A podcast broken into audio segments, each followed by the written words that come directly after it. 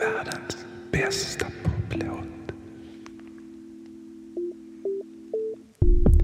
Det finns låtar som är bra, låtar som vi vill ha, låtar som är bättre än dåliga låtar, låtar om sjunkande skepp och krockande båtar. Och så världens bästa poplåt. Och så världens bästa poplåt.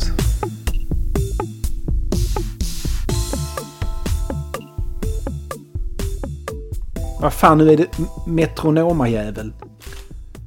Hej Shabaloba, jag är Nils Karlsson och det här är världens bästa poplåt.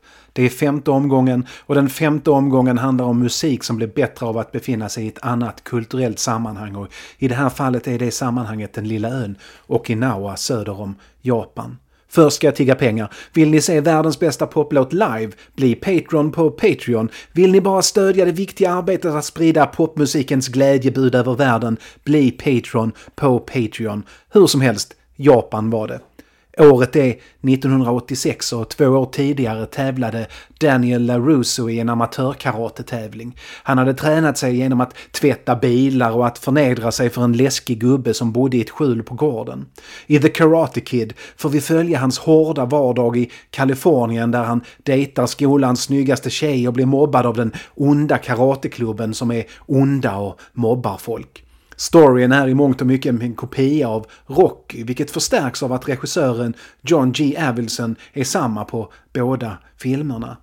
I The Karate Kids dramatiska slutscener måste Daniel amatörkaratetävla och givetvis ställs han inför den onda karateklubbens ondaste karatekille i finalen. Instruktionerna är glasklara. Den som så mycket som snuddar vid motståndaren blir diskvalificerad, för det här är inte fullkontaktkarate. Det här är amatörkarate och det får vi se i tidigare scener. Folk blir diskade till höger och vänster. Daniel vinner genom att använda sig av den uråldriga kampsportstekniken att skoningslöst sparka motståndaren mitt i hela jävla huvudet så han blir medvetslös. Och det tycker domarna är helt okej eftersom Daniel dejtar skolans snyggaste tjej och den onda karatekillen som inte sparkade folk i huvudet är ond och ligger och blöder i all sin ondska på mattan. Godheten segrar. Filmen blir givetvis en succé. För att ytterligare markera att den här filmen om en italiensk arbetarklassgrabb som genom idrotten lyfter sig ur sin arbetarklassmisär inte är någon sorts Rocky-kopia, så ber man Rocky-musikens kompositör Bill Conti att försöka skriva musik till filmen fast som inte enbart påminner om musiken till Rocky och till den obligatoriska träningsmontagescenen. Det var 1980-talet som man var tvungen att ha en sån, annars fick man böter. Beställde man en låt från Survivor som 2 år tidigare sjungit Eye of the Tiger i Rocky III.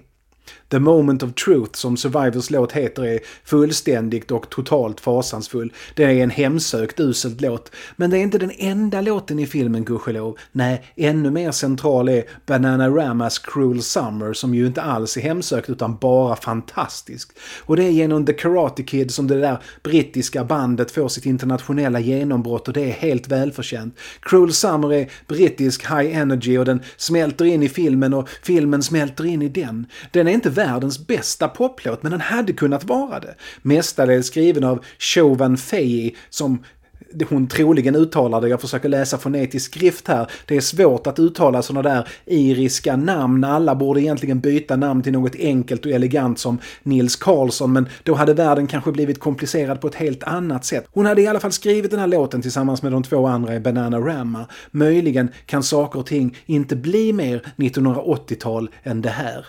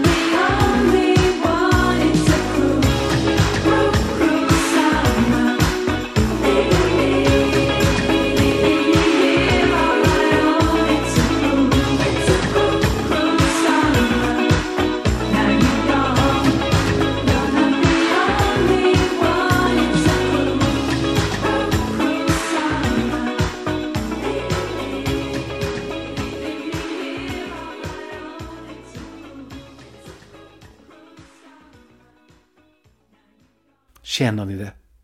Hur liksom vi rest i tiden. Det är mitten av 1980-talet nu. För er som inte var där så var det en tid som präglades av kulturell motreaktion mot det omvälvande 1960-talet och det mer deprimerande 1970-talet.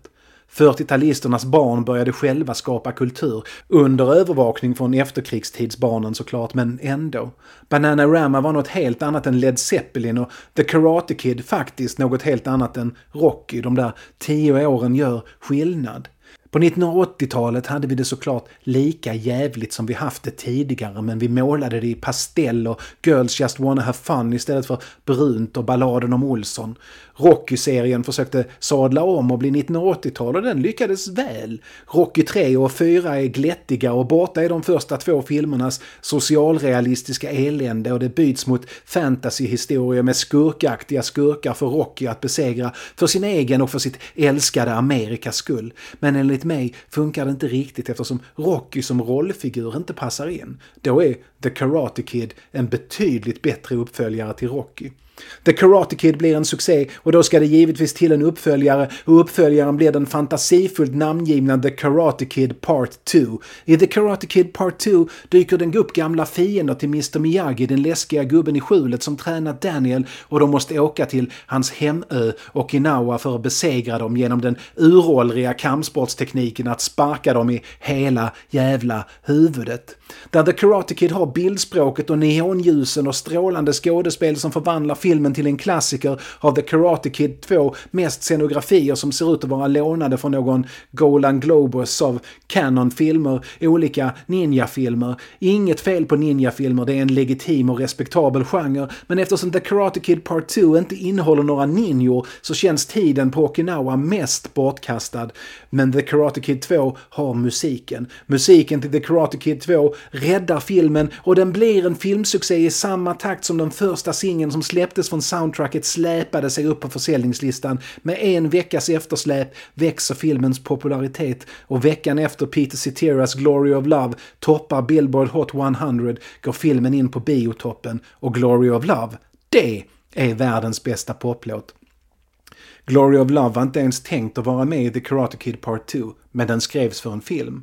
Glory of Love är Peter Ceteras första singel efter att han lämnat Chicago. Chicago har vi pratat om tidigare, om hur bandet bildades av barmusiker från Chicago som älskade jazz och rock'n'roll och blåsorkestrar och tänkte sig att bilda ett band som skulle kombinera jazz och rock'n'roll och blåsorkestermusik. Chicago bestod uteslutande av musikaliska genier, men genialast av dem alla var gitarristen Terry Kath, vars gitarrism, sångröst och omfattande låt skriveri präglade bandet. Han var helt enastående på sitt instrument. Bandets basist gjorde inte mycket väsen av sig som basist, inte i början i alla fall, men Peter Cetera hade 2 styrkor. Dels var han bandets enda tenor och därför ansvarig för de höga tonerna om det skulle sjungas höga toner. Och dels var han en kille som inte tog skit från någon. Från början av deras karriär var det honom inte alls främmande att sätta ner basen på scenen och hoppa ut i publiken och spöa upp någon oförsiktig stackars människa som rört deras utrustning. Vid ett tillfälle slog någon tillbaka och krossade Peter Ceteras käke. I 6 månader fick han gå omkring med underkäken fastsurrad vid överkäken. Det var så han utvecklade sitt speciella sammanbitna sätt att sjunga. Terry Kath hade som en aura kring sig, ett underbarn, en stjärna. Han kunde stå helt still på scenen och ändå hade han allas ögon på sig. Han hade också demoner i sig, eller hur man nu ska uttrycka det. Han plågades av stress och tvångstankar och botade dessa genom att dricka enorma mängder alkohol. Han var en av de där musikerna man kunde hitta halvt medvetslös i omklädningsrummet, men som efter att man närmast rullat upp dem på scenen ger ett fantastiskt framträdande innan han rasar ihop efter extranumret. För att klara det drog han i sig en hel massa kokain, som man gör. 1976, 8 år efter att bandet slog igenom, är han en skugga av sig själv och protesterar inte alls när Peter Cetera vill byta instrument med honom för en låt. Cetera såg sig inte som låtskrivare men var hyfsat nöjd med If You Leave Me Now. Alldeles för smörig, säger resten av Chicago, men då blev Terry Kath förbannad. Vi lovade varandra att spela varandras låtar oavsett hur jävliga de än är, påminner han, och så ger han sig fan på att ge Ceteras låt det bästa arrangemanget han kan komma på. If You Leave Me Now blir Chicagos dittills största hit. Den för dem utanför den främst manliga publiken som gillade jazzrocken och in i den totala mainstreamen. Chicago var plötsligt det största bandet i USA och är fortfarande det band som sålt näst mest skivor i landet. Etta, ohotad etta, är The Beatles. Och det ställer till det för Chicago. För skivbolagen är inte intresserade av Robert Lams senaste jazzexperiment i 7/8 takt eller James Pankows nya blåsballett i 3 sviter. Nej, de vill höra vad Peter Cetera har skrivit sedan sist. Stämningen är inte på topp, men kapten Terry Kath försöker styra skeppet musikaliskt i alla fall. Tills den 23 januari 1978 när han skjuter sig i huvudet och dör i ett misslyckat försök att bevisa att pistolen var oladdad. Chicago håller på att gå under. Terry Kath är oersättlig. De gör ett par skivor till men sen bestämmer de sig för att ta en lång semester innan de återsamlas för att göra Chicago 16. 1982. De står utan skivbolag och får finansiera den själv. Nedsupna och neddrogade träffas de i en studio tillsammans med producenten David Foster för att ge bandet en sista chans. De är 7 knäckta men rika musiker som väntar på att deras basist ska komma. Han har visst varit på Hawaii för att återhämta sig. När Peter Cetera kommer in har han den där auran kring sig, nästan som Terry Kath hade en gång. Han är solbränd, vältränad och utrustad med en hel massa låtar. Cetera och Foster kommer väldigt bra överens och det slutar med att nästan uteslutande blir Peter Ceteras låtar som är med på skivan. Alla låtar sjungs av honom eller den där nye killen Bill Champlin, också han nykter och klar. Och oftast så är det inte ens Chicago som spelar på dem utan David Fosters kompisar i bandet Toto. Cetera har tröttnat på att spela bas och David Foster spelar själv basen fast på syntar, vilket visar sig vara något publiken verkligen längtat efter och skivan är helt enastående. Men det låter verkligen inte alls som Chicago låtit tidigare. Cetera och Foster har återuppfunnit bandet och de blir populärare än någonsin. Till uppföljaren hade de flesta i bandet nyktrat till och var mer inblandade. Chicago 17 från 1984 är kanske den skiva från 1980-talet som mest låter som en skiva från 1980-talet som någonsin gjorts av någon artist någonsin. Den innehåller Chicagos bäst säljande singlar Stay the Night, Along Comes a Woman och You're the Inspiration, samtliga skrivna och framförda av Peter Cetera och David Foster som också producerade skivan. Bandet hade tröttnat på att den där snygge, leende basisten fick all uppmärksamhet. Det var Cetera som tidningarna ville intervjua trots att det var James Pankow och Robert Lam som grundat bandet en gång i tiden. Det var Cetera som fick skriva autografer och gå på röda mattor och som America Today ville göra hemma hos-reportage hos. Hur fan hände det ens? Cetera hade också börjat tröttna på bandet. Han är trött på att behöva dra hela lasset och på att vara ansvarig för att skriva singlarna och på att ge alla intervjuerna. Han älskar att sjunga men behöver han verkligen ha med de där sura jävlarna att göra för att få göra det? Sista singeln från Chicago 17 är You're the Inspiration. I videon till låten, en fantastisk video faktiskt, spelar bandet i en förortsvilla medan ett liv utspelar sig utanför. En man och en kvinna möts som tonåringar och lever sedan ett liv med upp- och nedgångar kring liksom huset där Chicago spelar. Som en kortfilm, precis som musikvideo ofta var när MTV var stället man var tvungen att synas för att sälja skivor. Peter Cetera pallade inte att göra video. Han var trött. Mycket, mycket trött. Han låter sig övertalas och går med på att filma som man får ligga i en soffa i videon. Så det gör han och han är allt annat än inspirerad. Han spelar basen felvänd för han orkade inte flytta soffan så att den hamnade på andra sidan rummet. Hans blick utstrålar inget annat än ta mig härifrån. Och han orkar inte ens mima orden rätt. Men låten, underbar.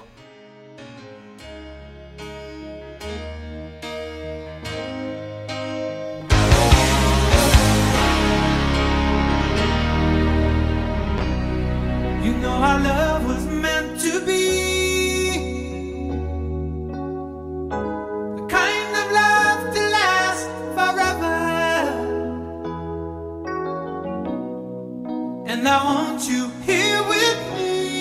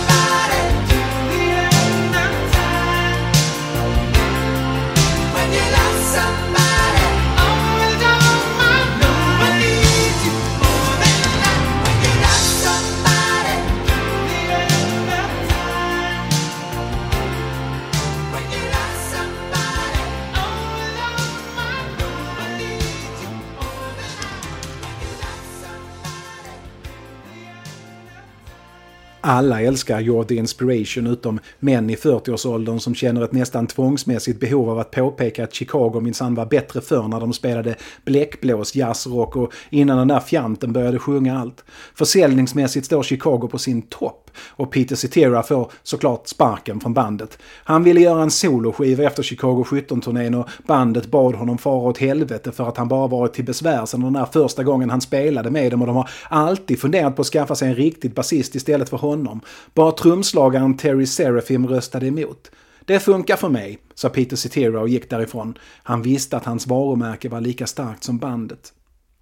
Någon vecka efter han sluppit undan Chicago ringer Sylvester Stallone upp. Det händer inte varje dag.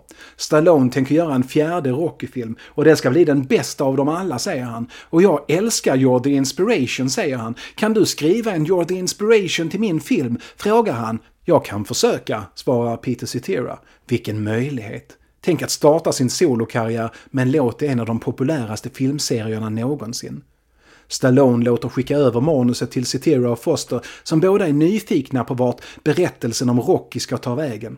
I första filmen såg vi hur en medioker boxare i Philadelphia fick chansen att möta världsmästaren och förlorade. Men medan han förlorade vann han publikens hjärtan, och i andra filmen får han en chans att möta världsmästaren i boxning, och den här gången vinner han efter att hans fru, som hela tiden sagt åt honom att inte boxa, vaknar ur sin koma och bland det första hon säger åt Rocky är att vinna. I tredje filmen har han tappat gnistan och han måste tränas av den förre världsmästaren Apollo Creed för att återfå den där gnistan och sin nyligen förlorade världsmästartitel. Manuset till Rocky 4 är tunt.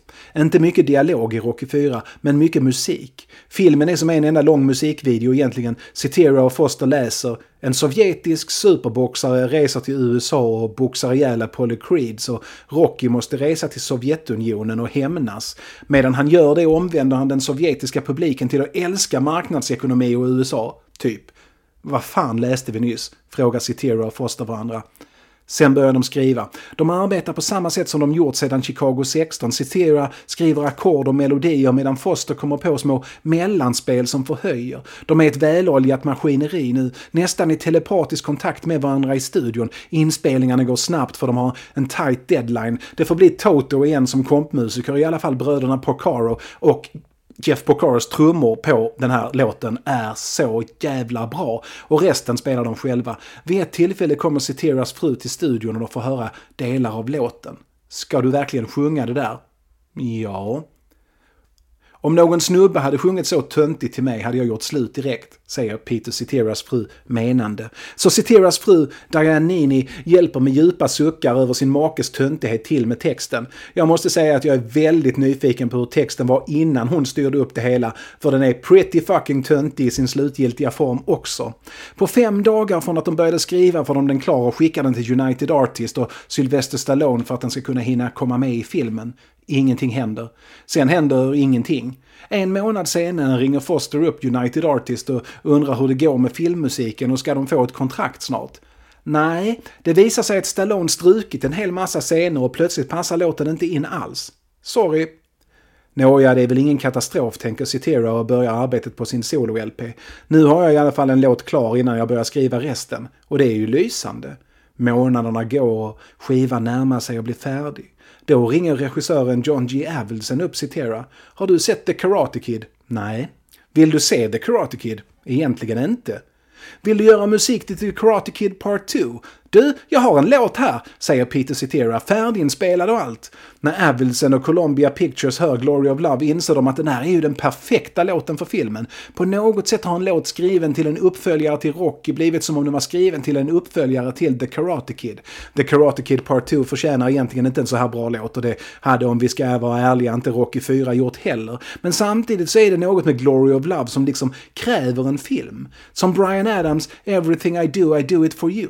Den behövde sin amerikanske Robin Hood liksom. Glory of Love är en triumf för den slår såklart också försäljningsrekord, men efter den ebbade Ceteras topplisteframgångar ut. Sånt som händer. Men det är några riktiga klassiker han gav oss när han stod på sin kreativa topp, och Glory of Love, den är bäst. Bara bäst.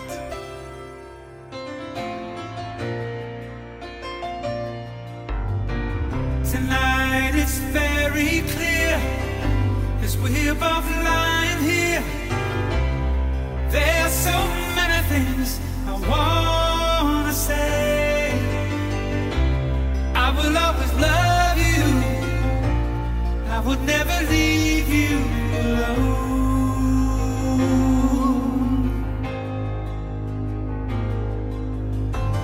Sometimes I just forget, say things I might regret. It breaks my heart to see you cry.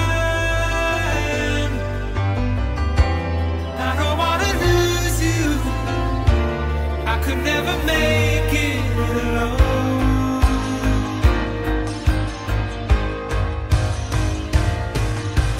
I am a man who will fight for your honor. I'll be the hero you're dreaming of. We'll live forever, knowing together that we did it.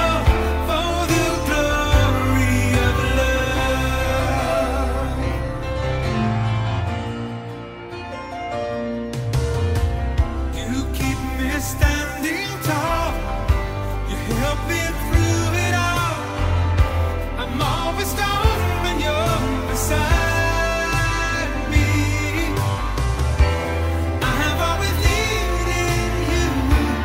I could never make it alone.